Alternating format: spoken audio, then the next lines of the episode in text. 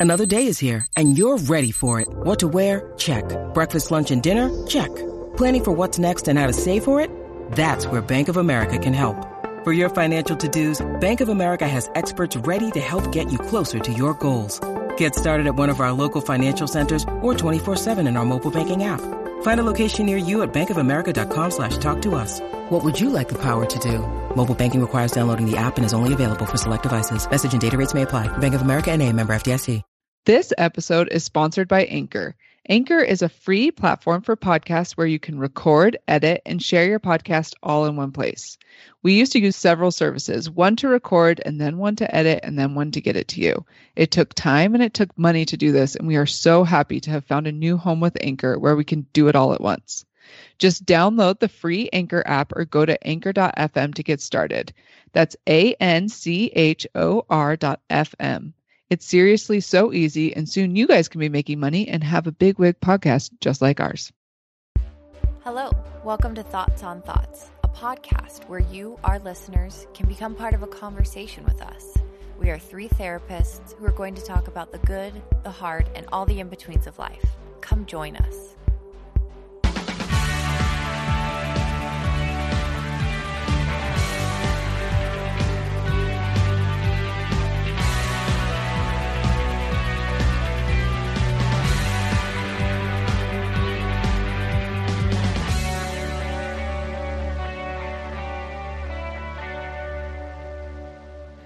Welcome to Thoughts on Thoughts. We have all of us here Jessica and KJ and Taylor. We are so happy to be here, always. So, welcome. Let's go on a journey. Today, we are talking about some of like the books that have had like an impact on us, like in a kind of therapeutic way, you know, like it made us see something about ourselves or maybe learn a big lesson that we couldn't have learned or that we didn't need to learn in real life because we were able to learn it from a book or maybe like some nonfiction that really like shifted our perspective, things like that. So I'm a big believer in books as therapy.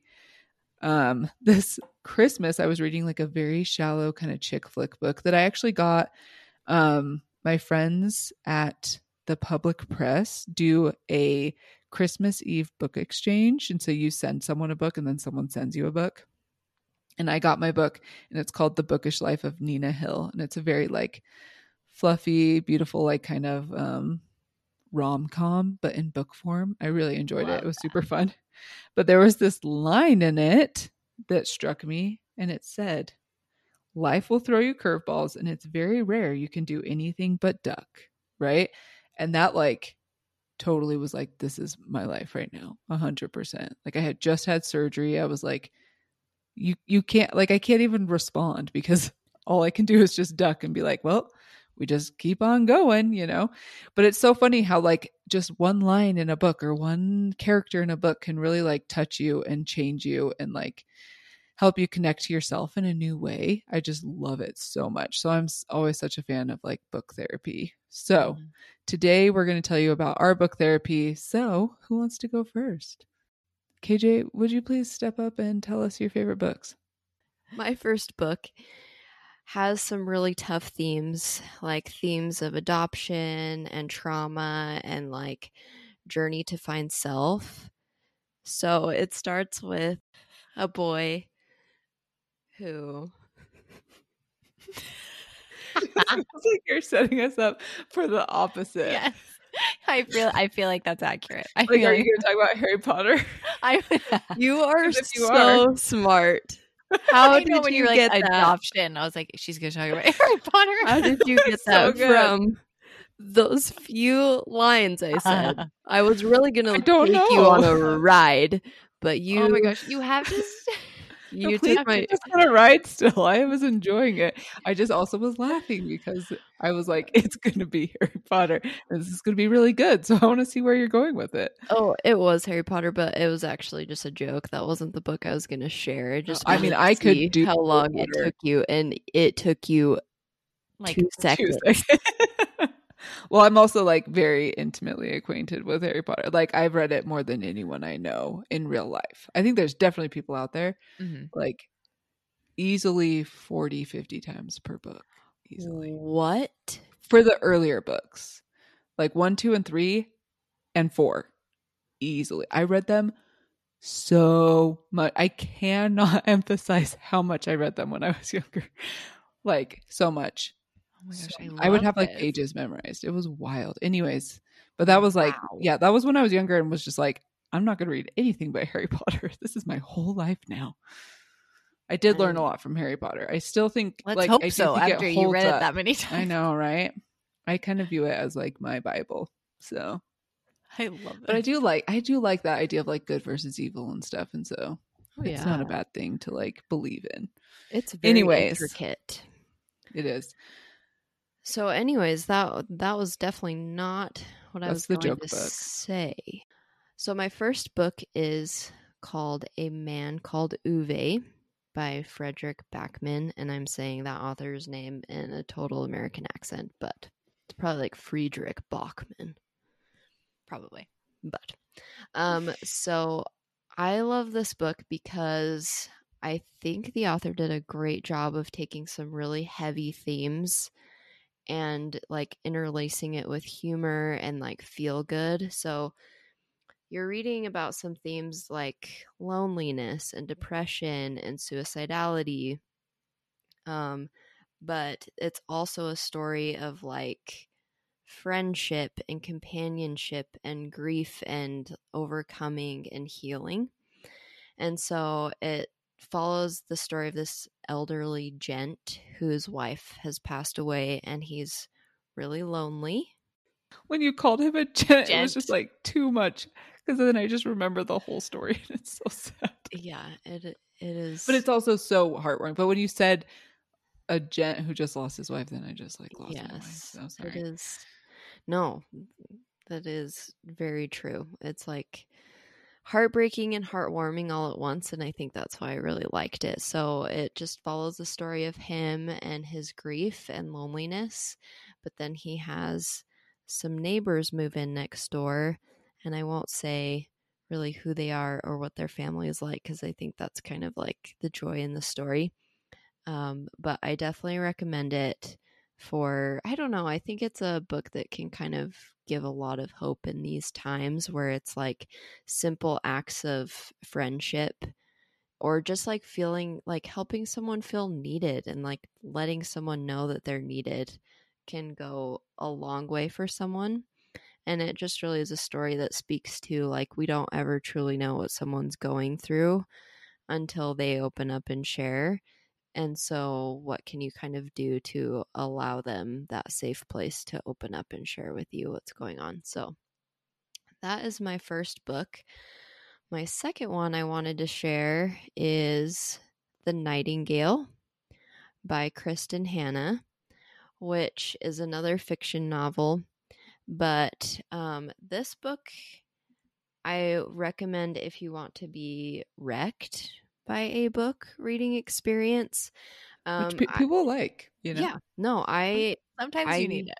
used to read books like this a lot because as we've talked about i can be pretty emotionally unavailable or detached and so like watching sad things or reading tough things um, helped me connect emotionally to myself since becoming a mom i haven't been able to touch things like that because i'm just a lot No more need. emotionally Yeah, connected exactly. now Yeah. um, but The Nightingale is a story set in France during World War II, and I, for some reason, just love World War II fiction. I Mhm. am I have a theory, right? Do you like things about the Holocaust or do you like things about the war? both. So, what's that say about me? That you're right in between male and female. Is that Oh. also true? No, I'm just kidding. Um, I can easily look like I'm a man with certain Oh my gosh. makeup and clothing. you so- can because Barbie, I yeah. uh Mhm. I uh once took her as my date and people believed that she was a man for sure.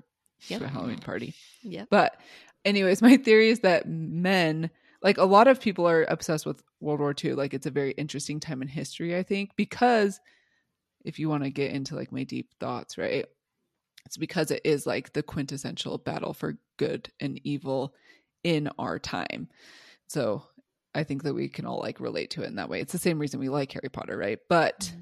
my theory is that boys generally gravitate towards the war part of it and then the girls gravitate towards the holocaust part of it like when i was younger i read so many books on the holocaust and then my husband read so many books on like the battles.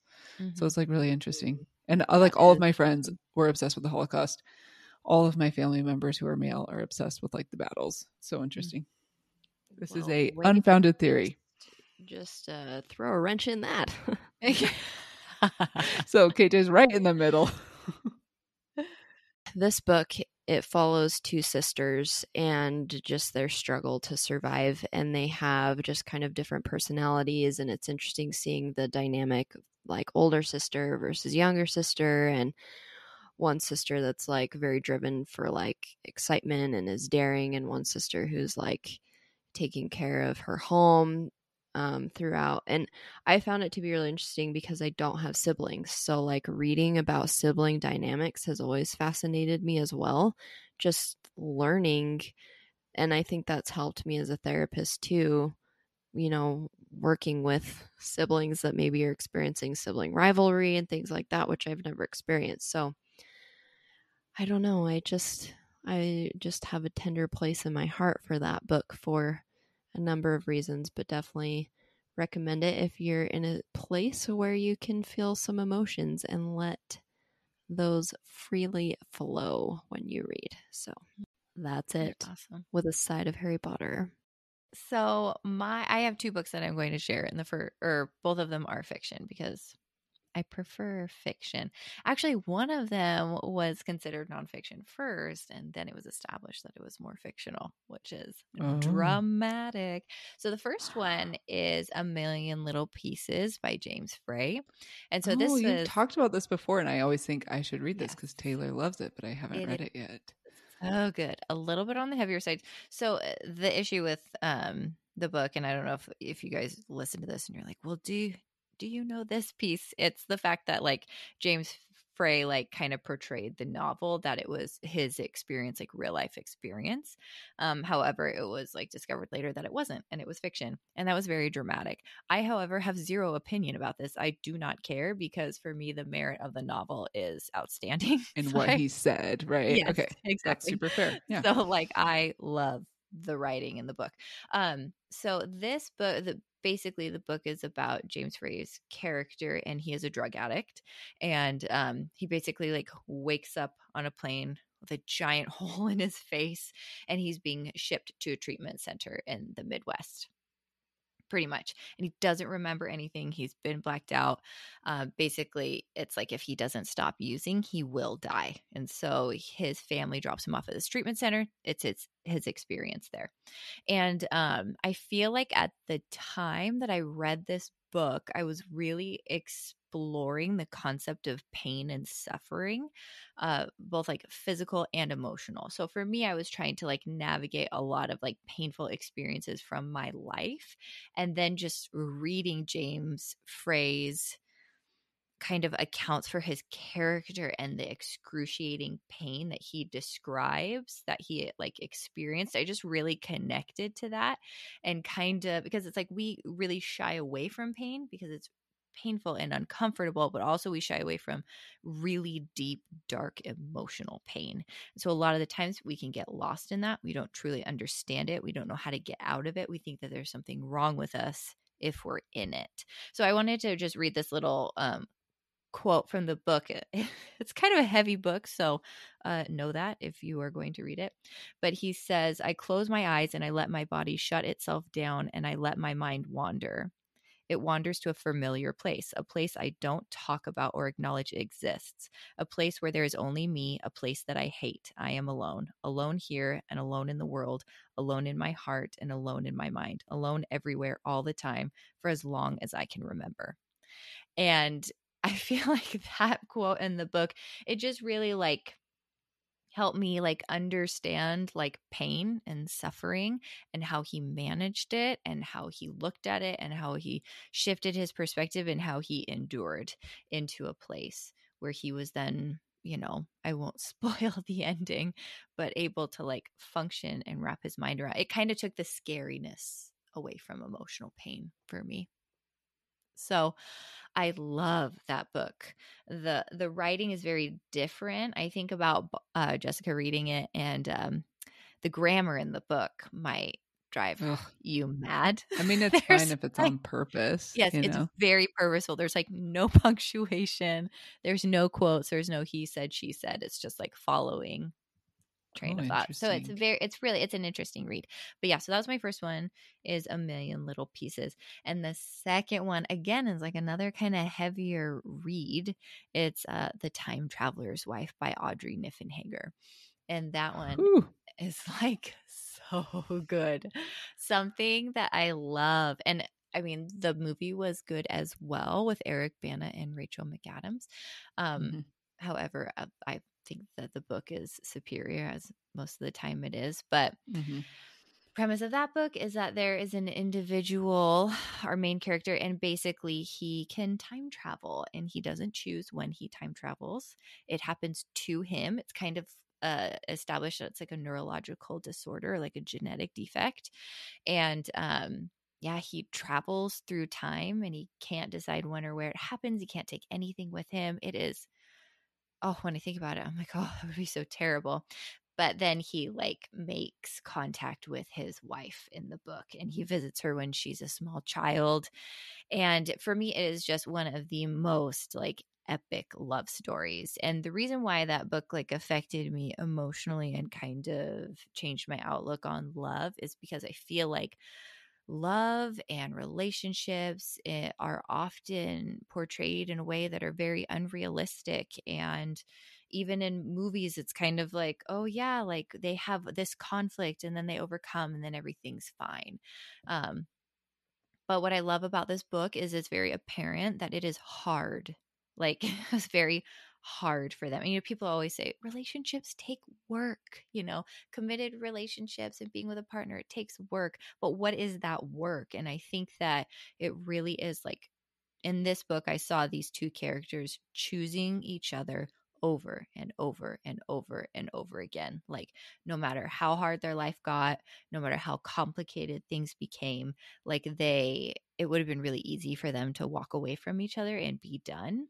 Uh, but they didn't. And for me, that's why it's such an epic love story because they continued to choose each other despite just having this crazy life and these crazy complications. And so it's very inspiring to me. It's very realistic to me in the terms of um, how much work that they put into their relationship.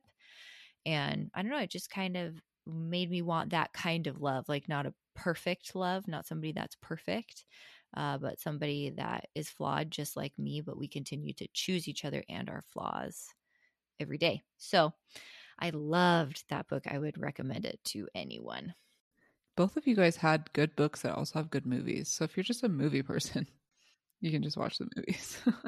I cried the most I've ever cried in a movie. Just kidding. In Time Traveler's Life, but almost. Saving Mr. Banks was number one, actually. So, but Time Tra- Traveler's Wife was one where I was like, please don't turn on the lights. Please don't turn on lights. Because I was like with all of my college friends, you know, I'm like weeping. Openly. I'm sobbing. it's like, I cannot, do not turn on the lights. Anyways, okay, so some books that I love. I have just like a good jillion, and I could tell you what I learned from each one, right? You know, like from this one, I learned about humility, and from this one, I learned love. You know, like I learned like fun and fancy free life from Anne of Green Gables, but then I also learned that like I'm important from A Little Princess. And, you know, I feel like there's this wonderful quote that's from Gilmore Girls that I will look up who it's from, but it says, I cannot remember the books that I have read, even so they have made me. And I 100% believe that. Like, the books that we read have an impact on us. I do think it's a lovely way to see inside someone else's experience and try and understand what they're feeling. I just love it for that. So, the books that I chose, the first one I'm going to do is the one that I named my daughter after. So, the book is called Enna Burning First of all, I just liked the name Enna, so that's like let's just get that out of the way. Like I wasn't like so in love with the character and she's so perfect and blah, you know what I mean? Like I just also was like, this is a great name. But let me tell you about Enna Burning. So it's the second book in a series. The first book is called Goose Girl. It's by Shannon Hale, whom I have met and I really did love. She really is a very genuine person. I really like all of her books. Um, so Goose Girl is like a retelling of a modern fairy tale. So there's like a little bit of magic, which I love. So Enna Burning, the concept is that Enna, um, the main character, has learned how to speak the language of fire. And so she can speak it. But the problem that she has discovered is that the language of fire will eat you alive. She quickly learns that like the fire is going to burn her alive. Um, and so she's kind of trying to use her powers to help her country and her friends and her family members and all of this kind of stuff. Um, but she really gets like swayed into this really kind of power hungry, really difficult position. She's swayed by this person who's very powerful. Um, she's swayed by her own power of being able to speak the language of fire, all of this stuff. And so she makes huge mistakes, like big mistakes, irreparable mistakes, like mistakes that cost people lives, things like that, right? And so it's a really huge, terrible thing.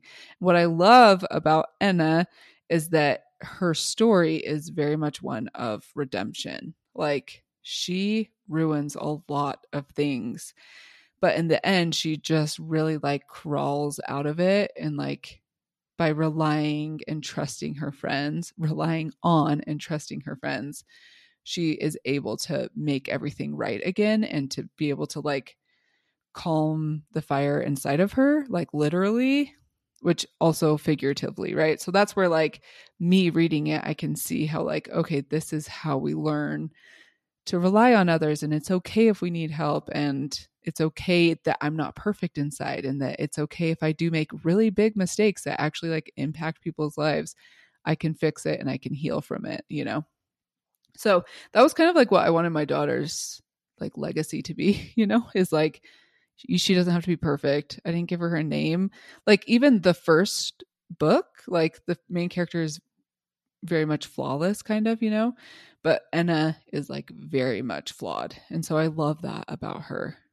But I was like, I don't know, probably like 14 or 15. I don't know when like Enna Burning came out, but like I was 14 or 15 when I discovered Goose Girl became way obsessed with it. And so I was like very young and it was a very like important thing for me at that young age to be like, "Oh my gosh, okay. I don't have to be perfect. It's okay. Like people will still like me. She still has friends." And then it it's a series and there's actually like uh, four books. There's four books. And so I also love that she continues in the next books and you can see her grow even more in the next book and then even more in the last book. So it's kind of fun that you like follow her and she really is like a very flawed person who just like is continually getting a little bit better so that's why i love that one okay then the other book i wanted to talk about is um the glass castle have you guys read that yes Oh right so that's like do you.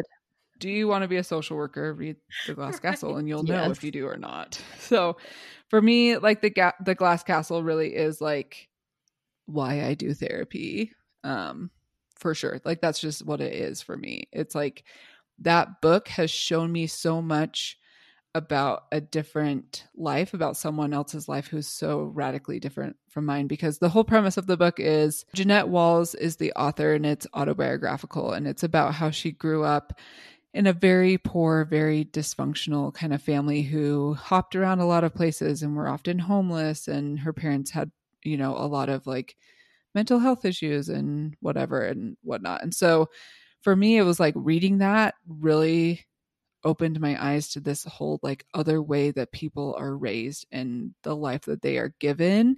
And I felt so much like I wanted to be able to intervene and help whenever I could in those circumstances. And that's actually why I worked with foster kids for so long. Like my whole actual 40 hours a week career was just doing like foster kid work, foster kid work, working with foster kids and kids who were adopted out of foster care because I just like felt it so strong.